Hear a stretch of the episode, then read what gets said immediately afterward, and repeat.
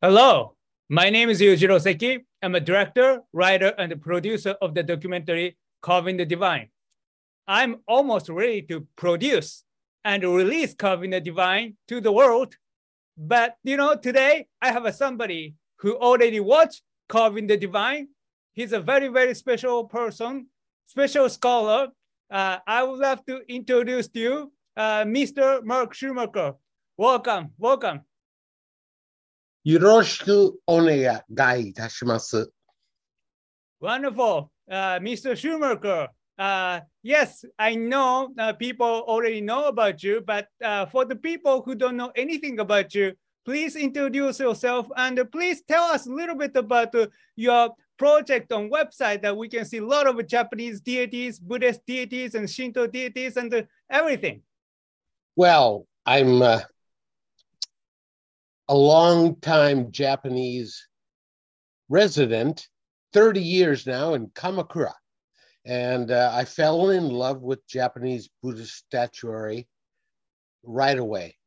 And uh, my website is uh, my blog, 30 year blog about Japanese wooden Buddhist statuary, Shinto deities, and so on. A to Z Dictionary of Japanese uh, Religious Statuary.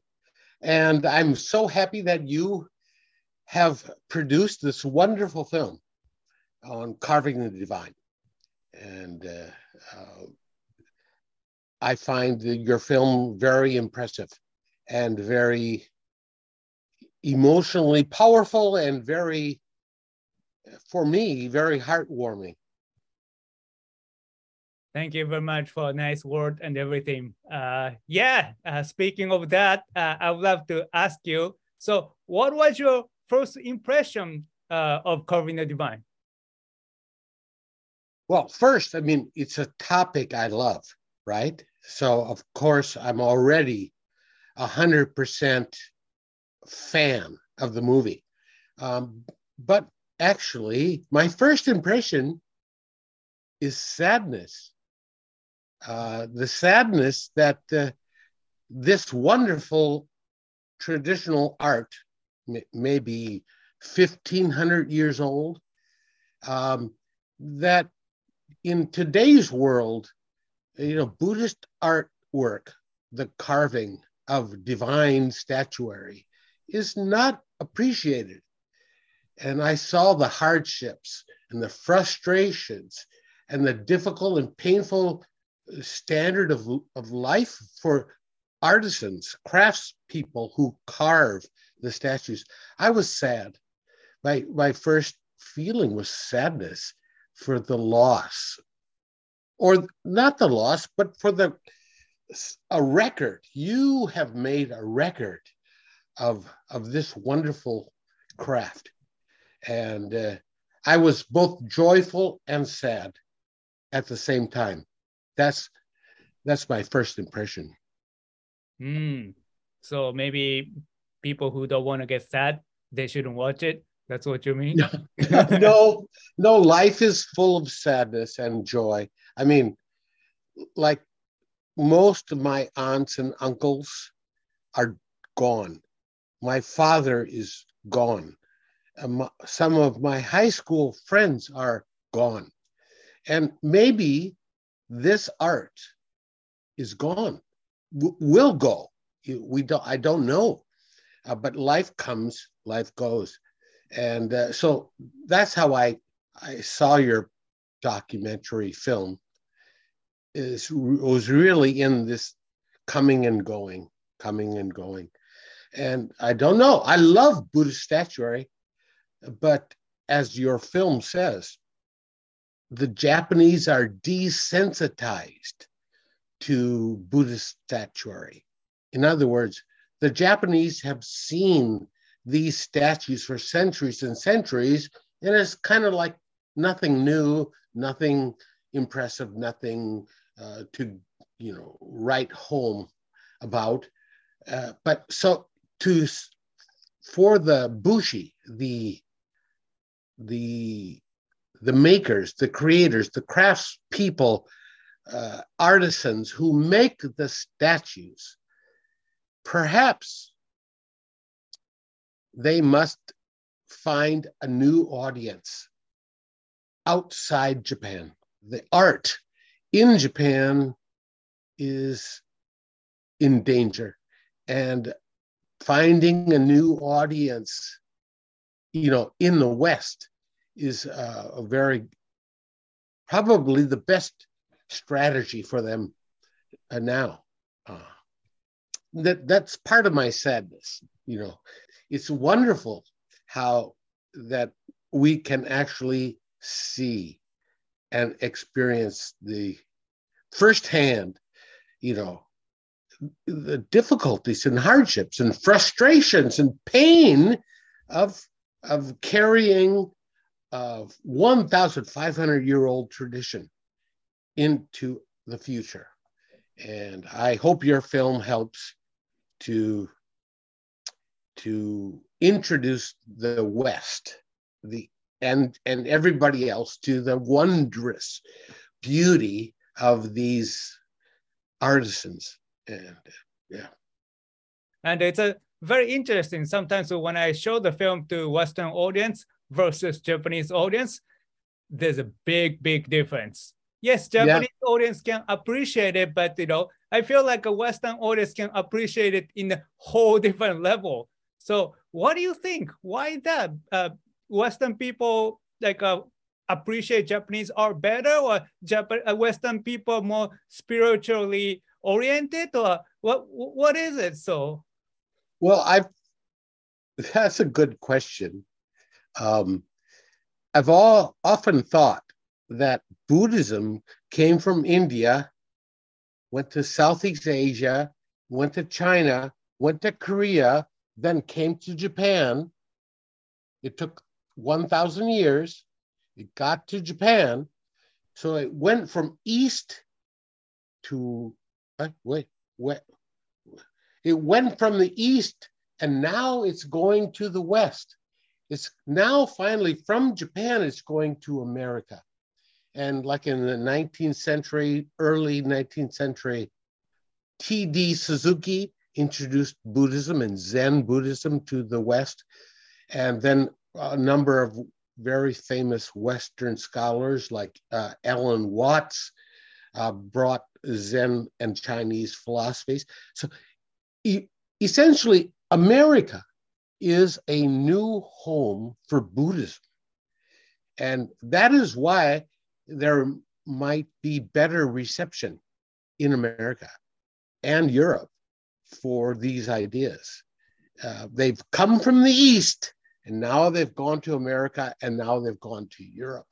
And I think the it's more fruitful, the market in America for um, philosophies of living a good life, of living a, uh, a life that lets you sleep at night, that, that the Buddhism, in fact, is ripe to have uh, uh, a new audience in a foreign country. Just like it went from India to China to Korea to Japan, now it's gone to America. And uh, yes, I agree. I think the artwork may find a new market uh, in America. Mm, wonderful. And the Japanese people love to see their culture being appreciated uh, abroad, and they might see that uh, this busshi culture in a new uh, perspective, a new way yeah. once they well, come back. so think of it. Think of it too that right now in America, Japanese food is really popular. Japanese uh, uh, uh, recipes and uh, sushi and sashimi and tonkatsu, you name it. And also, my company, uh, we sell Japanese sake. Japanese sake is also a dying tradition. In Japan, the Japanese uh, drink more beer, they drink more wine, they drink more cognac, they make gin and tonics, chuhais. And sake, the traditional drink of this country, has died. Uh, there were 3,000 Japanese breweries, sake breweries, uh, at the end of World War II. Today, there are only 1,200 breweries. Mm. So more than half of all the breweries are gone. Gone. Oh wow. And and the only way to keep the tradition uh, alive is to export and uh, for sake, right? So it might be the case for Japanese statuary. However, I think people enjoy drinking more than they enjoy uh, religious uh, statues. I do completely agree. Yeah, yeah, yeah, yeah.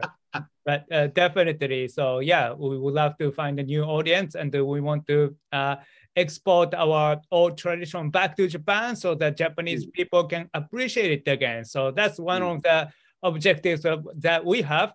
So uh, I wanted to ask you, so how can you relate carving the divine uh, to your own life? I know you mentioned a little bit about it, but you know, uh, how do you express impermanence of life and the things that you can find uh, something beautiful, but something not beautiful, like ugly. So I don't know, like uh, what to express this, but uh, uh any thought? Well, I mean, the sadness I had have had watching the film is to see a beautiful tradition in in decline. So it's just like my own body. I'm I used to be young, now I'm old. I'm I'm declining, and uh, the film suggests to me that for all of history, uh, for whatever, 100,000 years, the Homo sapien has been on the planet. And it's only the last 10,000 years or so we have a recorded history that we actually know what our grandfathers, grandfathers, grandfathers lived like and how we live today. And your film just reinforced my sense of uh, what's the word I wanted to use? My sense of uh, impermanence. Uh, that uh, you know, I'm a, a, fly on the wall. I'm just a little speck of dust, and that uh, I shouldn't think too highly of myself. I shouldn't become a tengu, and uh, that if I want to do something, if I have a passion, I should follow my passion because our life is so short. And uh, follow your passion. Life is short. And uh, that's that's kind of the sadness that I got from the film of things come, things go. We live, we die. And it was very uh, heartwarming and heart frightening at the same time, you know, that something as special as a 1500 year old Buddhist statuary tradition is in danger of disappearing. Is there any joy and uh, happiness you found in the film? Of course. I mean, it reinforced my love of the art. It reinforced my uh, understanding of people with passionate goals and desires uh, and determination and patience, which, which I don't have. I could never be a busshi. I, I don't have patience to be busshi, but uh, the joy, one, the joy of having the art continue. Two, the joy of knowing that this is something that has been passed down for 1500 years. Three, the joy of knowing there are people who still want to do this work. Um, for the Western audience, it's going to be very, I, I believe, very exciting because the Western audiences want action movies. You know, everything happens every 10 seconds. But here is a tradition where you need to be a disciple, a apprentice for three years. And then you have to work for eight years more or whatever to become your own independent uh, workshop. I might be wrong about the numbers, but your documentary shows that it takes discipline and patience and uh, uh, determination to to pursue this uh, career. So that that also gave me joy that there are these people. There were young boys, young women, older women. There was an older woman in your documentary, but she only got like a few seconds of uh, coverage. I, I, I, don't know what happened to her, but uh, the fact that there's so many different type of people who want to, who choose to pursue this wood carving career is amazing to me. And so it gives me new, you know, hope that people are generally good. Uh, people are overall, we we should be optimistic. Uh, you know, today it's not so optimistic with the world global economic recessions and exchange rates and inflation and uh, war in Ukraine. Um, I'm glad to know that the world still uh, turns with good people, with good intentions.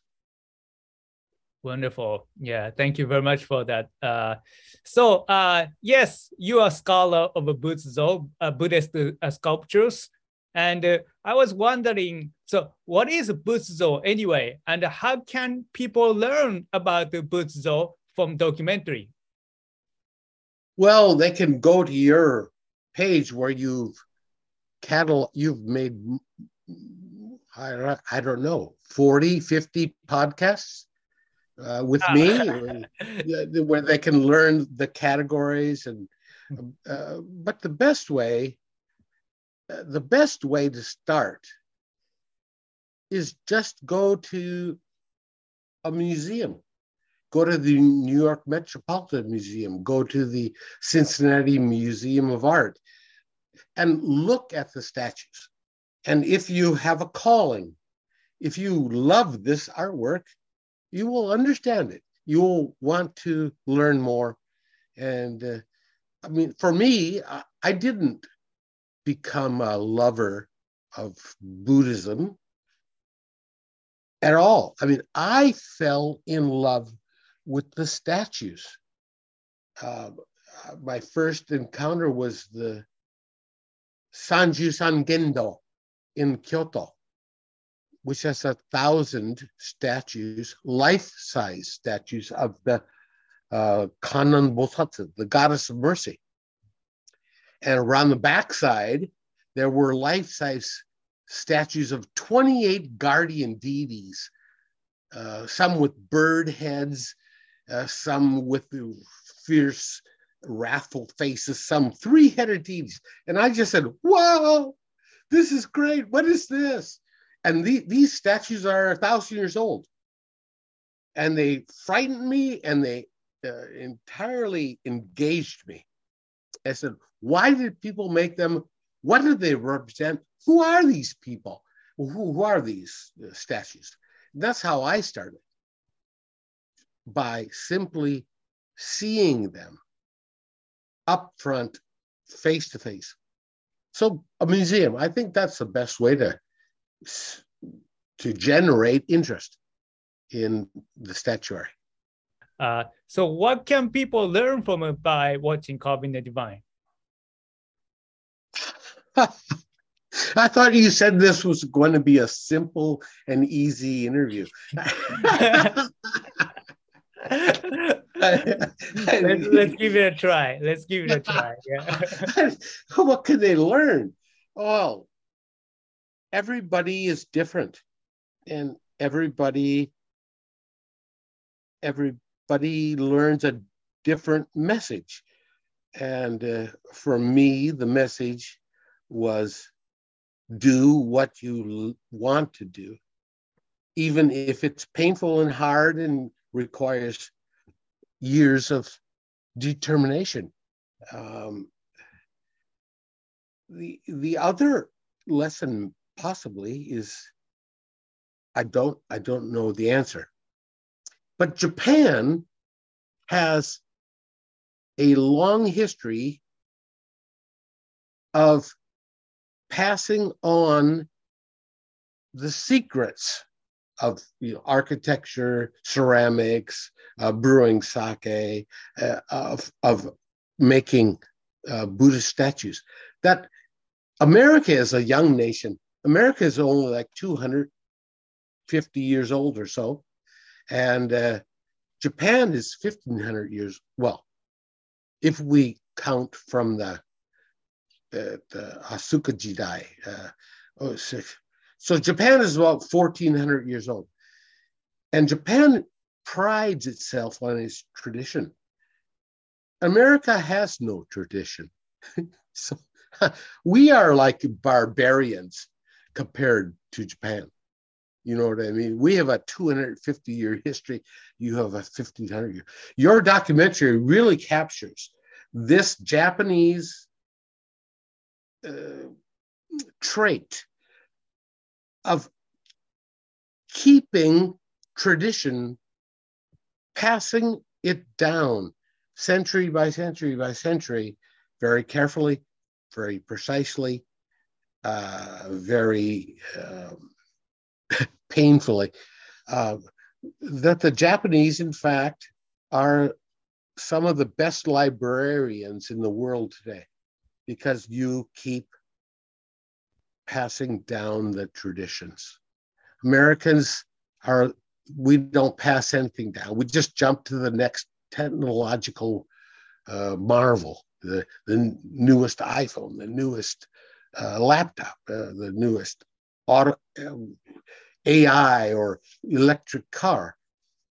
The fact that Japan still maintains its connection to all the great arts is wonderful.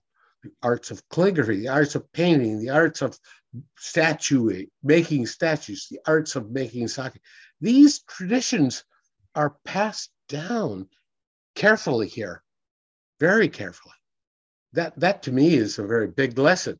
America does not have this culture of retaining the good from uh, mean, just keeping all of the best lessons learned and just passing them along. Mm. Wow. Thank you so much for your input. So, yes. So, do you think people should watch Carving the Divine? of course. I, I wholeheartedly recommend this film. And uh, for people who have no um, no outside interest in Buddhism, it's still a good. It the film really introduces Japanese culture, as well as the Buddhist culture, as well as the craftsmanship and apprentice apprentice master relationship. I think for any, I'm going to sound very bad here. Uh, for any educated American or ed- any educated person with an interest in culture uh, uh, and language and literature, this film will be a very wonderful film. Uh, as I said before, there's a lot of Americans who will have zero interest in this film. But that's encouraging. So thank you for your honesty. no, no, I mean because your audience is like your topic; it's very limited, and uh, and plus, you want a viewer or a viewership of people who are sensitive and educated. You don't really care about those people who aren't sensitive and aren't educated. Uh, That's not your audience. Hmm. It's not. There are enough people for you to be famous. well, definitely, if I wanted to be a famous, I would have never started making a movie about the statuary. I tell you that. But uh, yeah, thank you for your input and uh, thank you for your recommendation and endorsement. And I truly appreciate uh, years of uh, collaboration uh, with me. Uh, for the Carving the Divine TV. And uh, yeah, thank you for so much today for coming and uh, uh, talk about the the Divine today. Thank you. Thank you, Mr. Schumacher.